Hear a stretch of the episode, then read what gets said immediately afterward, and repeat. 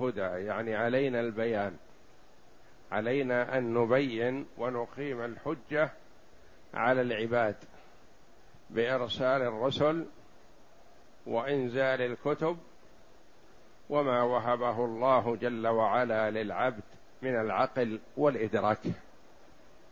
فالله جل وعلا أقام الحجة على الخلق فليس للخلق على الله حجة بعد إرسال الرسل بما معهم من الكتب وما وهبه الله جل وعلا لعبده من العقل لأنه إذا لم يكن له عقل فليس مكلف.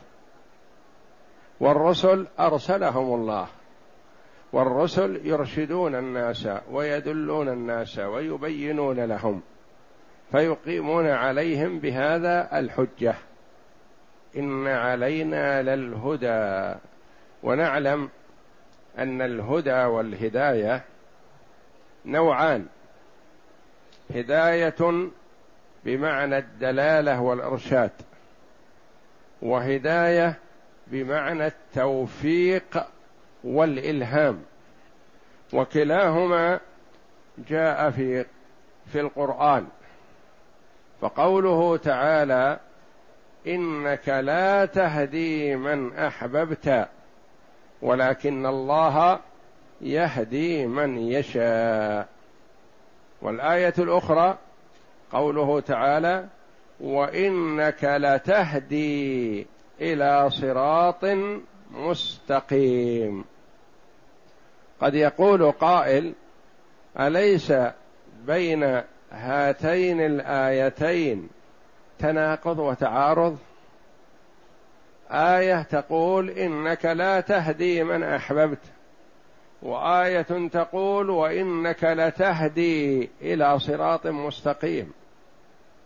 فأثبت له الهداية في آية ونفاها عنه في آية. كيف الجمع؟ نقول لا إشكال ولا تعارض والقرآن لا يعارض بعضه بعضا ابدا.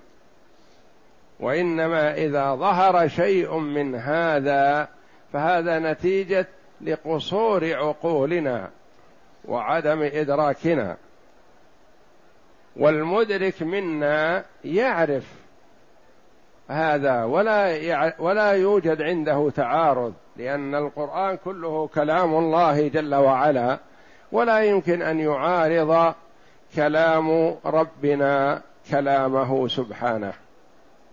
نقول هناك فرق بين الهداية المثبتة للنبي صلى الله عليه وسلم والهداية المنفية عنه صلى الله عليه وسلم.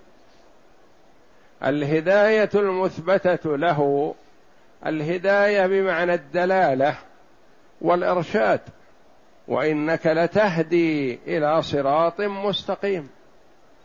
قل هذه سبيلي أدعو إلى الله على بصيرة أنا ومن اتبعن. فدعوته صلى الله عليه وسلم هداية بمعنى الدلالة والإرشاد. وهدايته بمعنى الدلالة والإرشاد للناس عامة. ولكل من سلك سبيله صلى الله عليه وسلم في الدعوة إلى الله. يهدي إلى صراط مستقيم. يعني يهدي بمعنى يرشد ويدل. يقول هذا الطريق الموصل إلى الجنة فاسلكه وهذا الطريق الموصل إلى النار أبعد عنه واحذره. إذا عملت بطاعة الله فمآلك إلى الجنة وإذا عملت بمعصية الله فبحسب ما يقع منك من معصية. إن كان كفر فهو إلى النار ولا شك. ولا يمكن أن يدخل الجنة. وإن كان دون الكفر فأمره إلى الله جل وعلا. لكن يخشى على صاحب المعصية ويخاف عليه. الدلالة المنفية عنه صلى الله عليه وسلم لما حرص صلى الله عليه وسلم كل الحرص على إسلام عمه أبي طالب حتى إنه يدعوه ليل نهار في كل وقت حتى عند ساعة الموت. جاءه يقول لعل وعسى. لعل الله أن يهدي. يا عمي قل لا إله إلا الله كلمة أحاج لك بها عند الله. عنده قرنا سوء جلساء سوء إثنان. إذا قال له النبي هذا القول قالوا له أترغب عن ملة عبد المطلب؟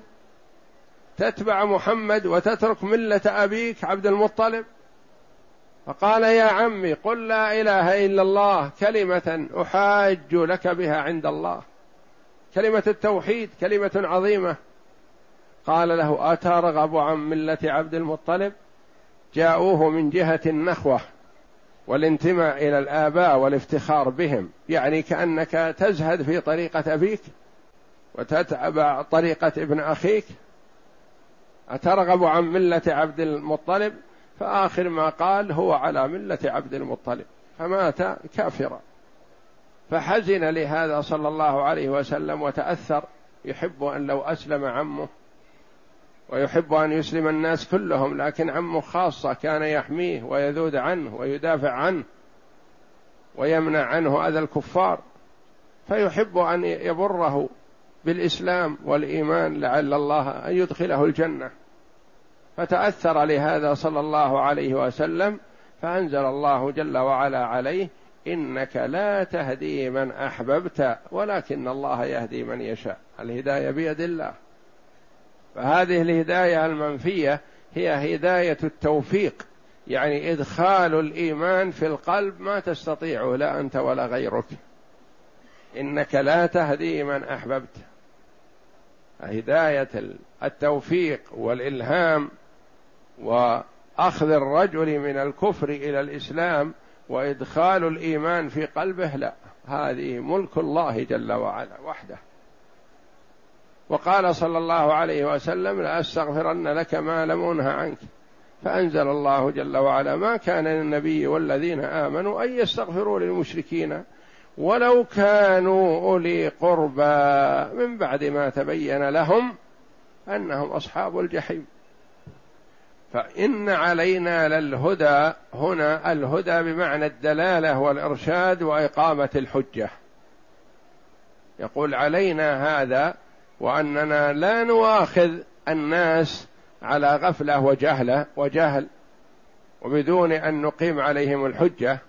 كما قال الله جل وعلا وما كنا معذبين حتى نبعث رسولا. لئلا يكون للناس على الله حجة بعد الرسل. إن علينا للهدى. قول آخر لبعض المفسرين رحمهم الله. يقول معنى هذا إن علينا للهدى. يعني إذا سلكت الطريق السليم الصحيح وصلت إلينا. الطريق الموصل إلينا طريق الحق. يعني في طريق حق وطريق باطل. أنت إذا سلكت السبيل الحسن سلكت السبيل الصحيح سلكت الإسلام والإيمان وعملت بالطاعة واجتنبت المعصية هذا يوصلك إلينا.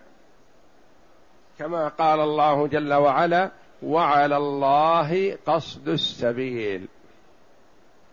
السبيل القصد الحق الصحيح يوصل إلى الله جل وعلا. إن علينا للهدى. وإن لنا للآخرة والأولى. يخبر جل وعلا أن الآخرة ملك لله. وأن الأولى التي هي الدنيا ملك لله فالكل لله جل وعلا والخلق عبيد الله جل وعلا وهو المتصرف وحده جل وعلا في الدنيا والآخرة. وإن أعطى بعض الخلق بعض التصرف في الدنيا فهو يتصرف تصرفا بما حسب ما أراده الله جل وعلا وشاءه. وإن لنا للآخرة والأولى. قد يقول قائل لما قدم تعالى الآخرة مع أنها هي المتأخرة وأخر الأولى الدنيا لأنها هي الحاضرة التي نحن فيها. قيل اولا للاهتمام بالآخرة وأن الآخرة أهم من الدنيا فقدمت. الآخرة لا شك هي حياه الدار الباقيه وهي دار البقاء والاستمرار. بخلاف الدنيا فالدنيا يعمر فيها الإنسان مهما عمر مآله إلى الفناء وينتهي. والدور التي يمر بها الإنسان أربع. الدار الأولى دار التي هي الرحم والتي تليها دار الدنيا. والتي تليها دار البرزخ القبر وما فيه من روضة من رياض الجنة أو حفرة من حفر النار. والدار الرابعة هي الجنة أو النار. وكل دار من هذه الدور التي بعدها أوسع منها فأضيقها الرحم. ثم دار الدنيا بعده أوسع منه لكنه أضيق مما بعدها. ثم دار البرزخ والمكث فيها أطول. ثم الجنة أو النار وهي الدار الحقيقية الباقية المستمرة. فقدم جل وعلا الآخرة وإن كانت هي المتأخرة نظرا لأهميتها. ويقول بعض العلماء فيه ناحية لفظية التقديم تحسين لفظي لأجل مشابهة رؤوس الآي. لو قدمت وق... الأولى على الآخرة ما صارت الآيات متناسقة في المواقف. وإنما أخر الأولى لأنها موقوف فيها على الألف وما قبلها إن علينا للهدى. وإن لنا للآخرة والأولى فأنذرتكم نارا تلظى كلها على الألف. فأخرت الأولى وهي الدنيا وقدمت الآخرة لأجل تناسق وتناسب رؤوس الآي. وإن لنا للآخرة والأولى يعني لا تطلب الآخرة إلا من الله جل وعلا فهو المالك المتصرف فيها. ولا تطلب الدنيا إلا من الله جل وعلا فهو المالك المتصرف فيها. وهو المالك لجميع ما في السماوات والأرض. لا شريك له في ملكه سبحانه كما أنه لا يجوز أن يشرك معه في ألوهيته. فكما أنه المالك الخالق الرب لجميع العالم وكل من سوى الله عالم فهو المستحق للعبادة وحده لا شريك له.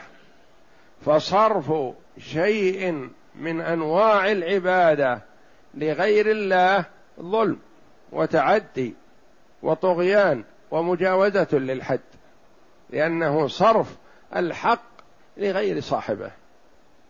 وصرف حق مخلوق لمخلوق آخر ظلم. وأظلم منه وأشد صرف حق الله جل وعلا لمخلوق لعبد من عبيده. وإن لنا للآخرة والأولى لئلا تطلب الآخرة من غيره سبحانه وتعالى. فاللي يطلب الآخرة من المعبودات من دون الله ضال وضائع وطلب الشيء من غير مالكه ومن غير القادر عليه. اقرأ. قال قتادة إن علينا للهدى أي نبين الحلال والحرام. وقال غيره من سلك طريق الهدى وصلى إلى وصل إلى الله وجعله كقوله تعالى وعلى الله قصد السبيل. وقوله تعالى يعني الهدى يوصل إلينا. وقوله تعالى إن لنا للآخرة والأولى أي الجميع ملك ملكنا وأنا المت ملكنا وأنا المتصرف فيه وإن لنا للآخرة الآخرة اسم إن والأولى معطوف عليها. والجار والمجرور خبر مقدم. وتقديم الجار والمجرور يفيد الحصر. يعني الآخرة والأولى لنا لا لغيرنا يقول تعالى. يعني الآخرة والأولى لله جل وعلا. نعم. أي الجميع ملكنا وأنا المتصرف فيهما؟ وقوله تعالى فأنذرتكم نارا تلظى. فأنذرتكم نارا تلظى لما بين جل وعلا. أنه بين طريق الخير وطريق الشر وأن الطريق القصد الحسن هو الذي يوصل إلى الله وأن الآخرة ملك لله وأن الدنيا والأولى ملك لله. فينذر عباده جل وعلا يخوفهم وينذرهم ويقول احذروا ما أمامكم أمامكم نار تلظى. فالله جل وعلا يقيم الحجه على الخلق. يعني ما يقول الإنسان ما أدري ما الذي أمامي ما أخبرت ما بين لي حتى أسلك طريق الخير أو أسلك طريق الطاعة ما بين لي. الله جل وعلا أقام الحجة يقول فأنذرتكم نارا تلظى إذا سلكت الطريق السوي المستقيم سلمت. وإذا سلكت الطريق المعوج وقعت في النار. فاجعل الخوف من النار نصب عينيك حتى تسلم. فأنذرتكم نارا تلظى. تلظى تتلهف وتتلهف وتتلهف وتطلب الزيادة. ما يقال يكفيها ما جاءها. لا يزال يلقى في النار كما جاء في الحديث وهي تقول هل من مزيد؟ تطلب الزيادة.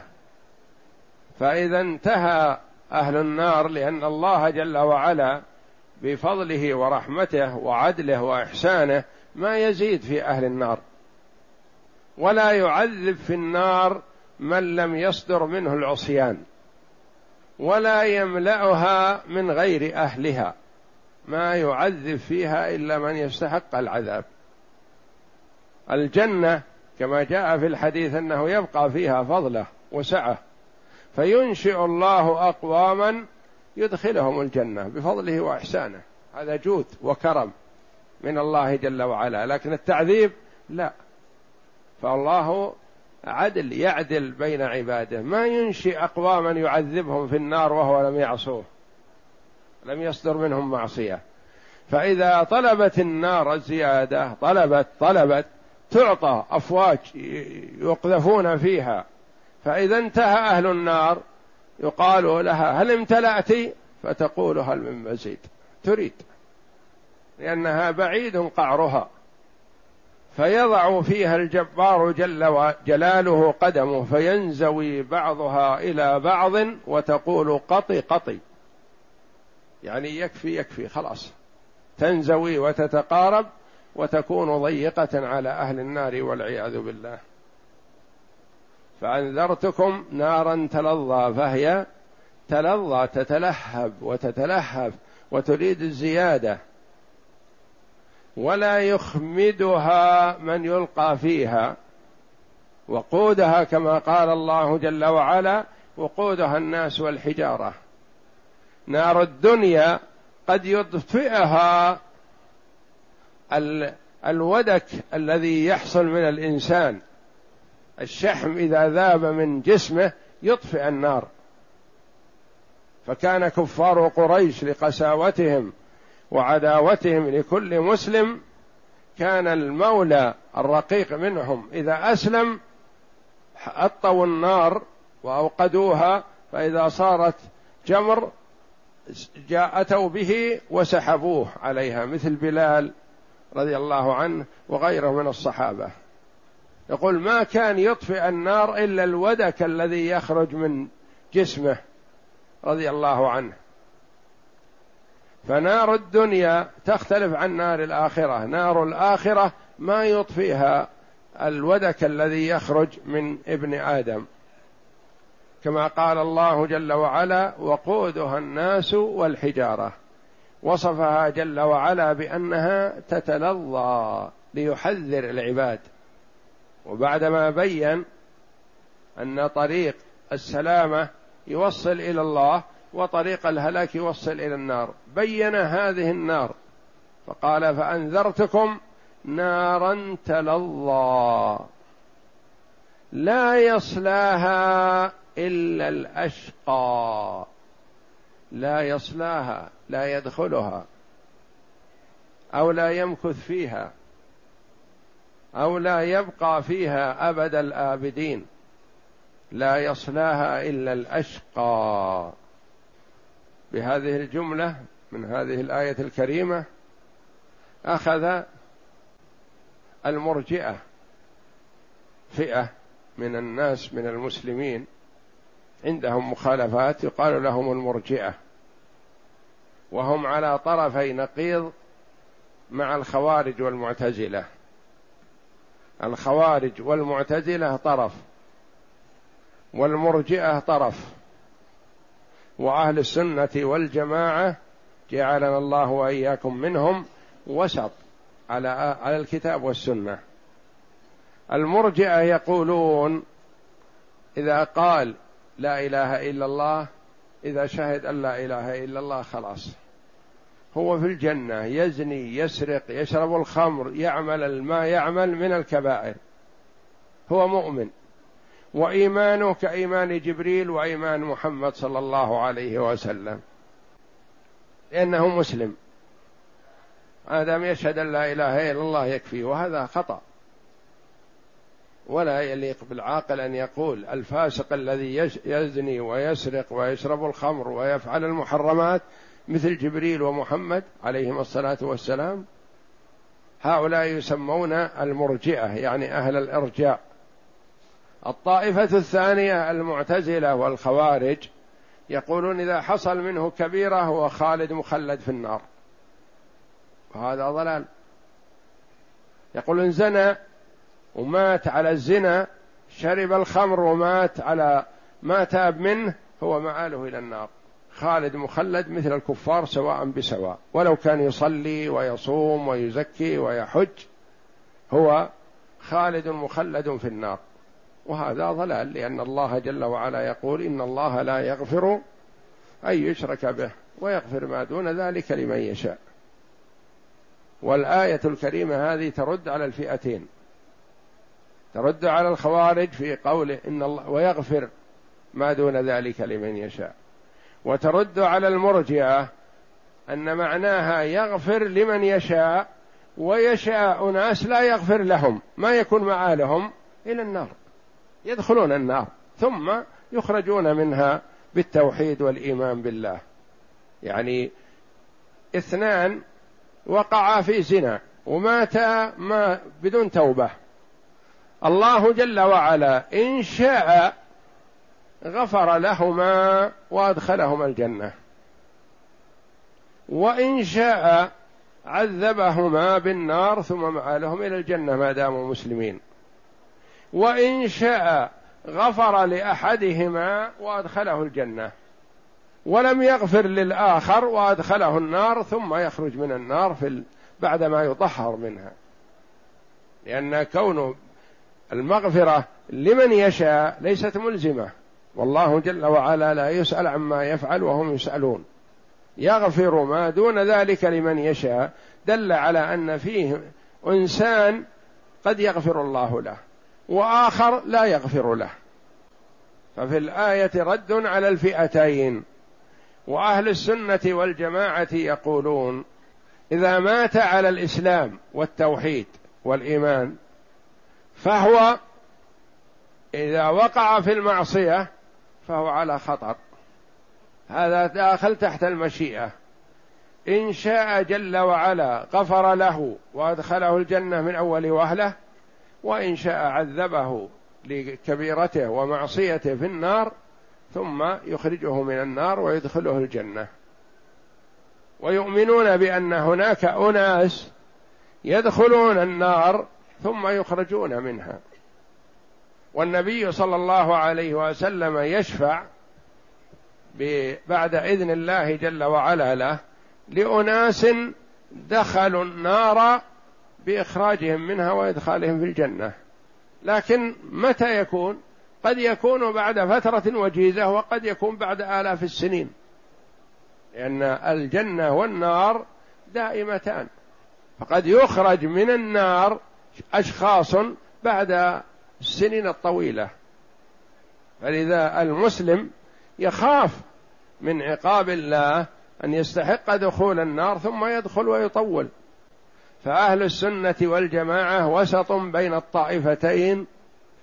طائفة الإرجاء يقولون لا يضر مع الإيمان معصية.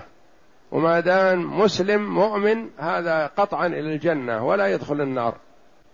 واستدلوا بقوله لا يصلاها إلا الأشقى. قالوا لا يدخل النار إلا الكافر. المسلم ما يدخل النار.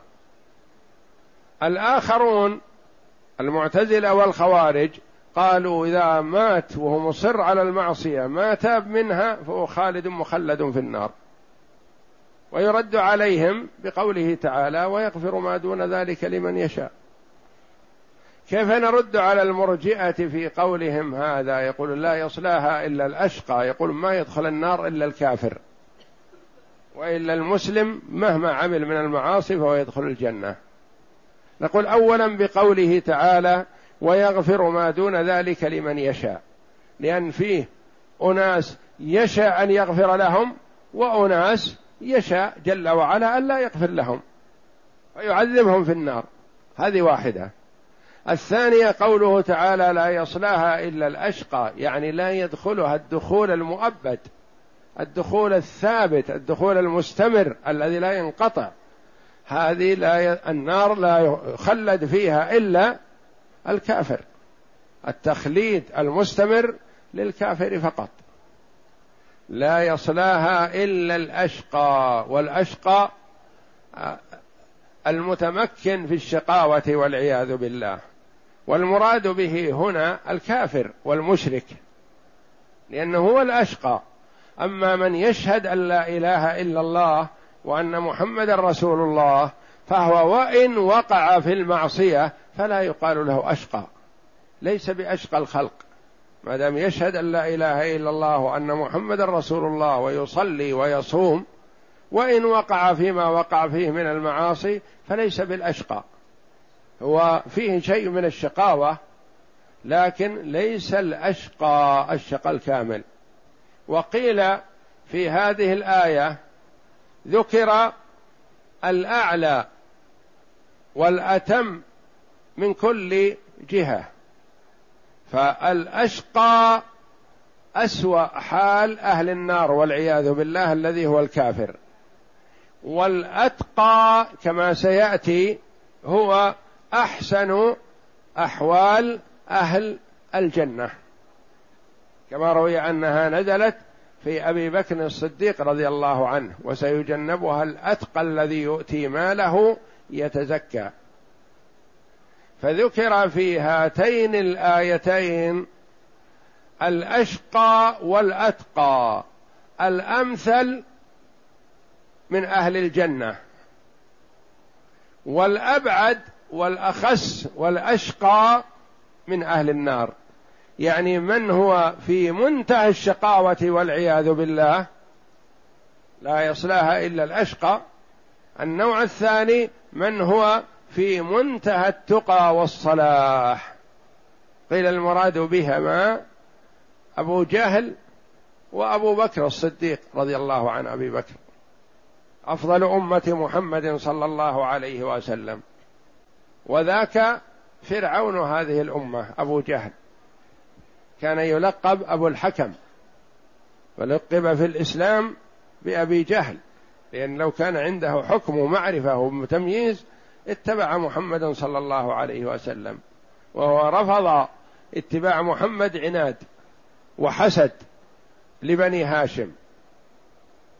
يقول لما تناظرنا وتفاخرنا إحنا وبنو عمنا بنو هاشم قالوا منا كذا قلنا منا كذا قالوا منا كذا قلنا منا كذا. نبي يأتيه الوحي من السماء منين لنا هذا؟ والله لا نؤمن به. فعناده والعياذ بالله وكفره كفر عناد لأنه يعرف أن الرسول عليه الصلاة والسلام على حق. فذكر في الآيتين الأشقى الذي هو أبو جهل وأضرابه. وفي الآية الأخرى الأتقى الذي هو أبو بكر الصديق رضي الله عنه ومن حذا حذوه من هذه الأمة. لا يصلاها إلا الأشقى الذي كذب وتولى هذا الأشقى.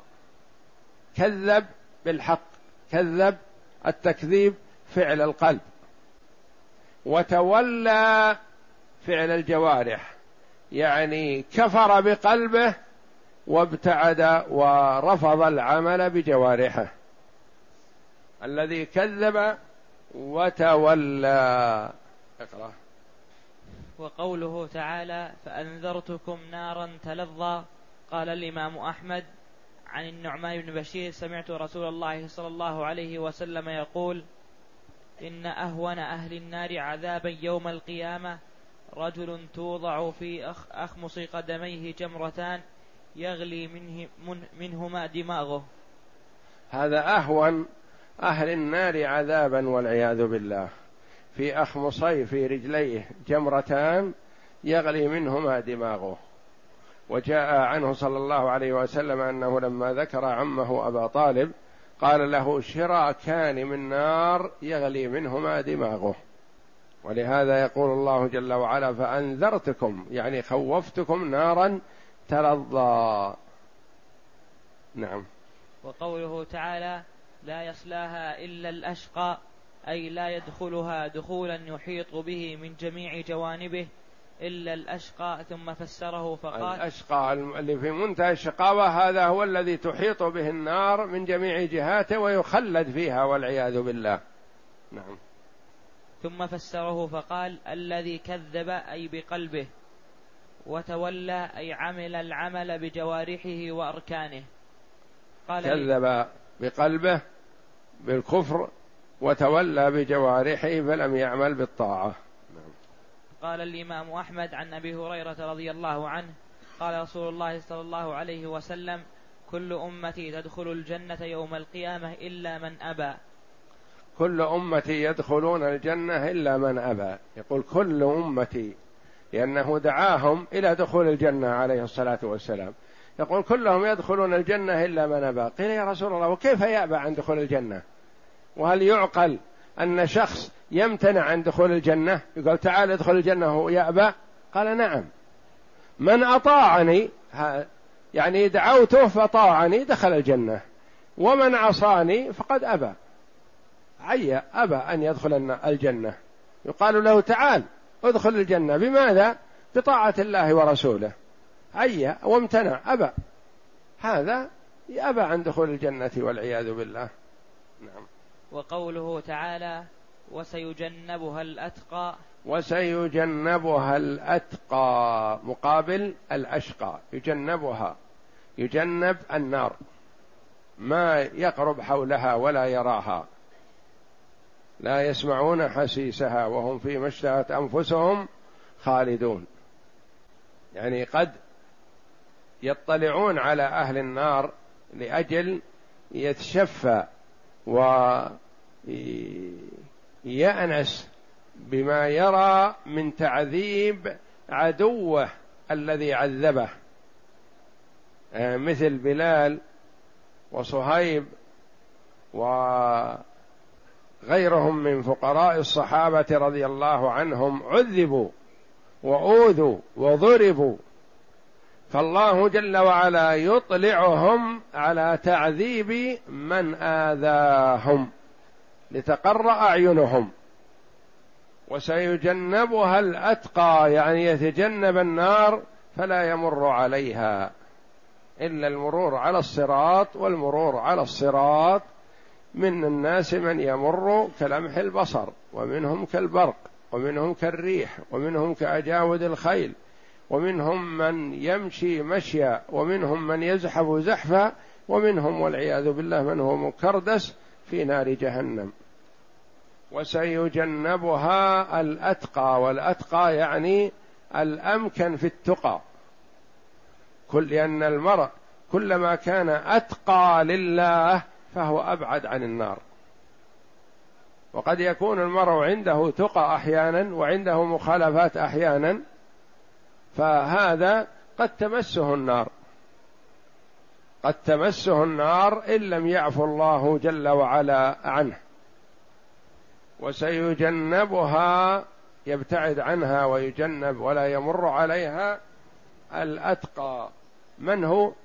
الذي يؤتي ماله يتزكى. بعكس ذاك هذا يعطي ماله ليزكي قلبه.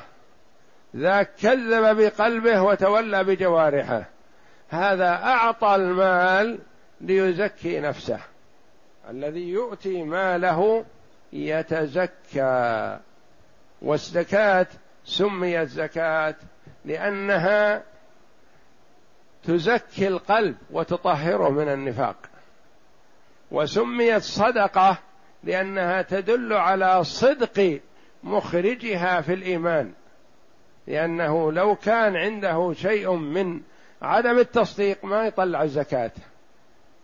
لأن الغالب أن المرأة إذا بذل من ماله لأن بذل شيء من البدن هذا يبذله المنافق وغيره.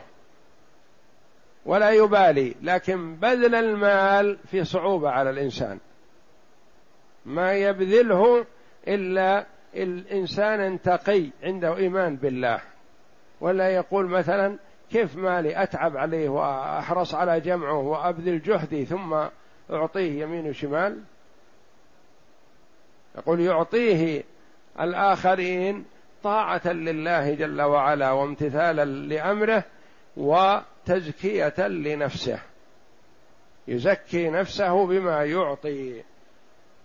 الذي يؤتي ماله يعني يعطيه يتزكى به عند ربه جل وعلا. وقوله تعالى وسيجنبها الأتقى أي وسيزحزح عن النار التقي النقي الأتقى. ثم فسره بقوله الذي يؤتي ماله يتزكى اي يصرف ماله في طاعة ربه ليزكي نفسه وماله وما وما وهبه الله من دين ودنيا وما لأحد عنده من نعمة تجزى. وما لأحد عنده من نعمة تجزى. يعني هذا الذي يعطي ماله يعطيه زكاة زكاة لنفسه ولقلبه ولا يعطيه على سبيل المكافأة. أو المجازاة لمن أحسن إليه أو يبر به من أحسن إليه وإنما يعطيه لله. فيتساوى عنده العطاء لأنه يعطي لربه يعطي القريب ويعطي البعيد ويعطي من يعرف ويعطي من لا يعرف لأن عطاءه لله. ولم يكن عطاؤه على سبيل المكافأة التكافؤ ورد الفضل مثلا والاعتراف بالنعمة هذا حسن. لكن المتقي هو الذي يعطي لله لا يعطي رجاء أن يرد عليه أكثر أو يعطي مكافأة لمن أعطاه وإنما هو يعطي لله. وما لأحد عنده من نعمة تجزى هذا الذي يعطي المال يتزكى به ولا يعطيه مكافأة لمن أحسن إليه. قيل نزلت هذه في أبي بكر الصديق رضي الله عنه. حينما كان يشتري الأعبد المضطهدين رضي الله عنهم فيعتقهم. فقيل إنه يشتريهم ليعتقهم لأنهم أحسنوا إليه. لأنهم نفعوه فيريد أن يكافئهم. قال الله جل وعلا وما لأحد عنده من نعمة تجزى ما أعتق وما أعطى لأجل نعمة وصلت إليه منهم وإنما أعطى لله. وهو رضي الله عنه موصوف بأنه صاحب فضل. صاحب فضل على الكبير والصغير رضي الله عنه. حتى رؤساء القبائل يعترفون بفضله رضي الله عنه وأرضاه. يعني القادم إلى مكة ينال من فضل أبي بكر. ينال من عطائه. فهو صاحب نعمة على الكبير والصغير رضي الله عنه وأرضاه. حتى من كان خارج مكة إذا جاء إلى مكة أو طلب من أبي بكر شيئا أسداه إليه وأعطاه. والدليل على هذا أن عروة بن مسعود لما جاء مندوب عن قريش في صلح الحديبية ما تعاون مع النبي صلى الله عليه وسلم في الصلح وتكلم كلاما غير مناسب.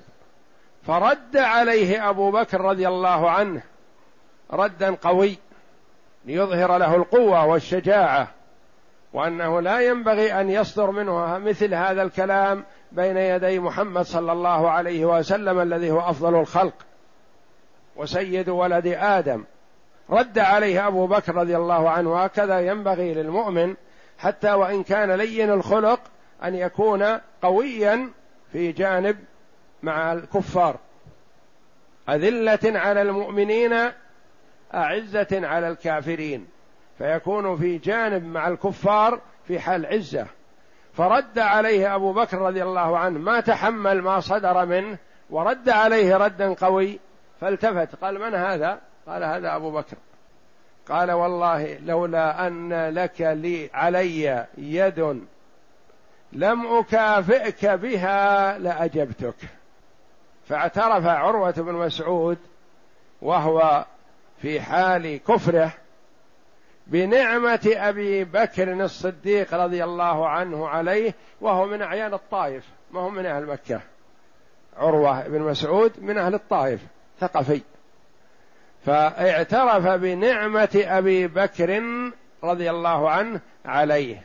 لولا أن لك علي يد لم أكافئك بها لأجبتك. لأن أبو بكر رضي الله عنه رد عليه ردا قوي. وما لأحد عنده من نعمة تجزى. يعني هذا الذي يعطي. والعبرة كما يقول العلماء رحمهم الله. حتى وإن كانت نزلت في أبي بكر خاصة فهي صفة لكل من اتصف بهذه الصفة. العبرة بعموم اللفظ لا بخصوص السبب. يعني يكون سبب النزول مثلا نزلت في أبي بكر رضي الله عنه وهو أهل لذلك لأنه هو أفضل أمة محمد صلى الله عليه وسلم بعد نبيها. أهل لذلك ولكنها تعم كل من اتصف بهذه الصفة. وما لأحد عنده من نعمة تجزى. يعني ما كان يجازي الناس في هذا العمل الذي يعمله لله. إلا ابتغاء وجه ربه يعني كان عمله في رضا الله. عمله فيما يطلب به ثواب الله ما يطلب من أحد شيء. إنما نطعمكم لوجه الله لا نريد منكم جزاء ولا شكورا. يقول ما أعطيناكم لأجل تعملوا لنا كذا أو تعطونا كذا وإنما أعطيناكم لوجه الله.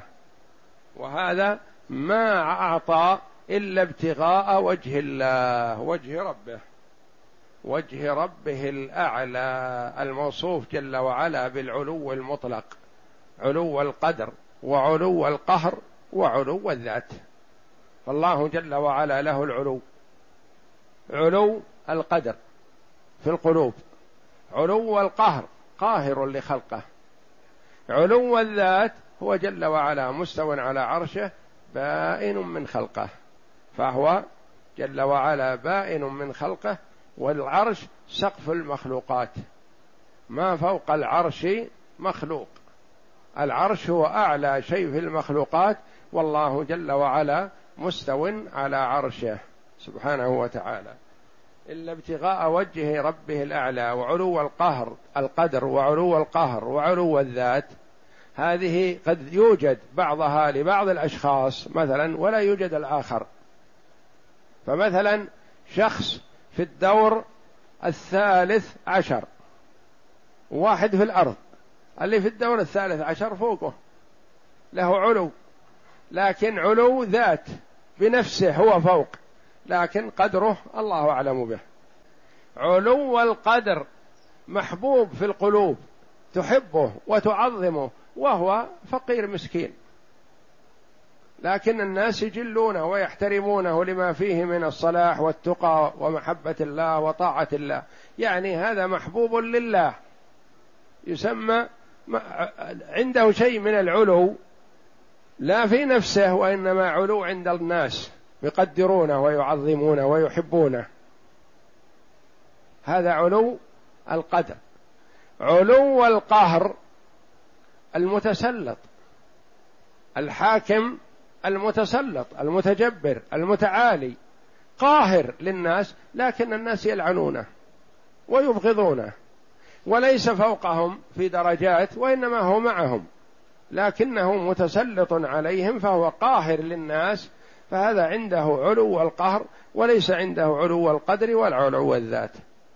والله وهذا تقريب وتمثيل هذه الأمثلة تقريب والله جل وعلا له العلو الكامل علو القدر وعلو القهر وعلو الذات إلا ابتغاء وجه ربه الأعلى ولسوف يرضى. اللام موطئة للقسم. سوف يحصل له الرضا. يعطيه الله جل وعلا حتى يرضى. يعطيه جل وعلا العطاء في الدار الآخرة حتى يرضى. يعطيه العطاء الجزيل. اقرأ. وقوله تعالى وما لأحد عنده من نعمة تجزى أي ليس بذله ماله في مكافأة من أسدى إليه معروفا فهو يعطي في في مقابلة في مقابل ذلك فهو يعطيه في مقابل في مقابل ذلك وإنما دفعه ذلك ابتغاء وجه ربه الأعلى أي طمعا في أن يحصل له رؤيته في الدار الآخرة في روضات الجنات. قال تعالى ولسوف يرضى أي ولسوف يرضى من اتصف بهذه الصفات فقد ذكر فقد ذكر غير واحد من المفسرين أن هذه الآيات نزلت في أبي بكر الصديق رضي الله عنه. والله أعلم وصلى الله وسلم وبارك على عبده ورسول نبينا محمد وعلى آله وصحبه أجمعين.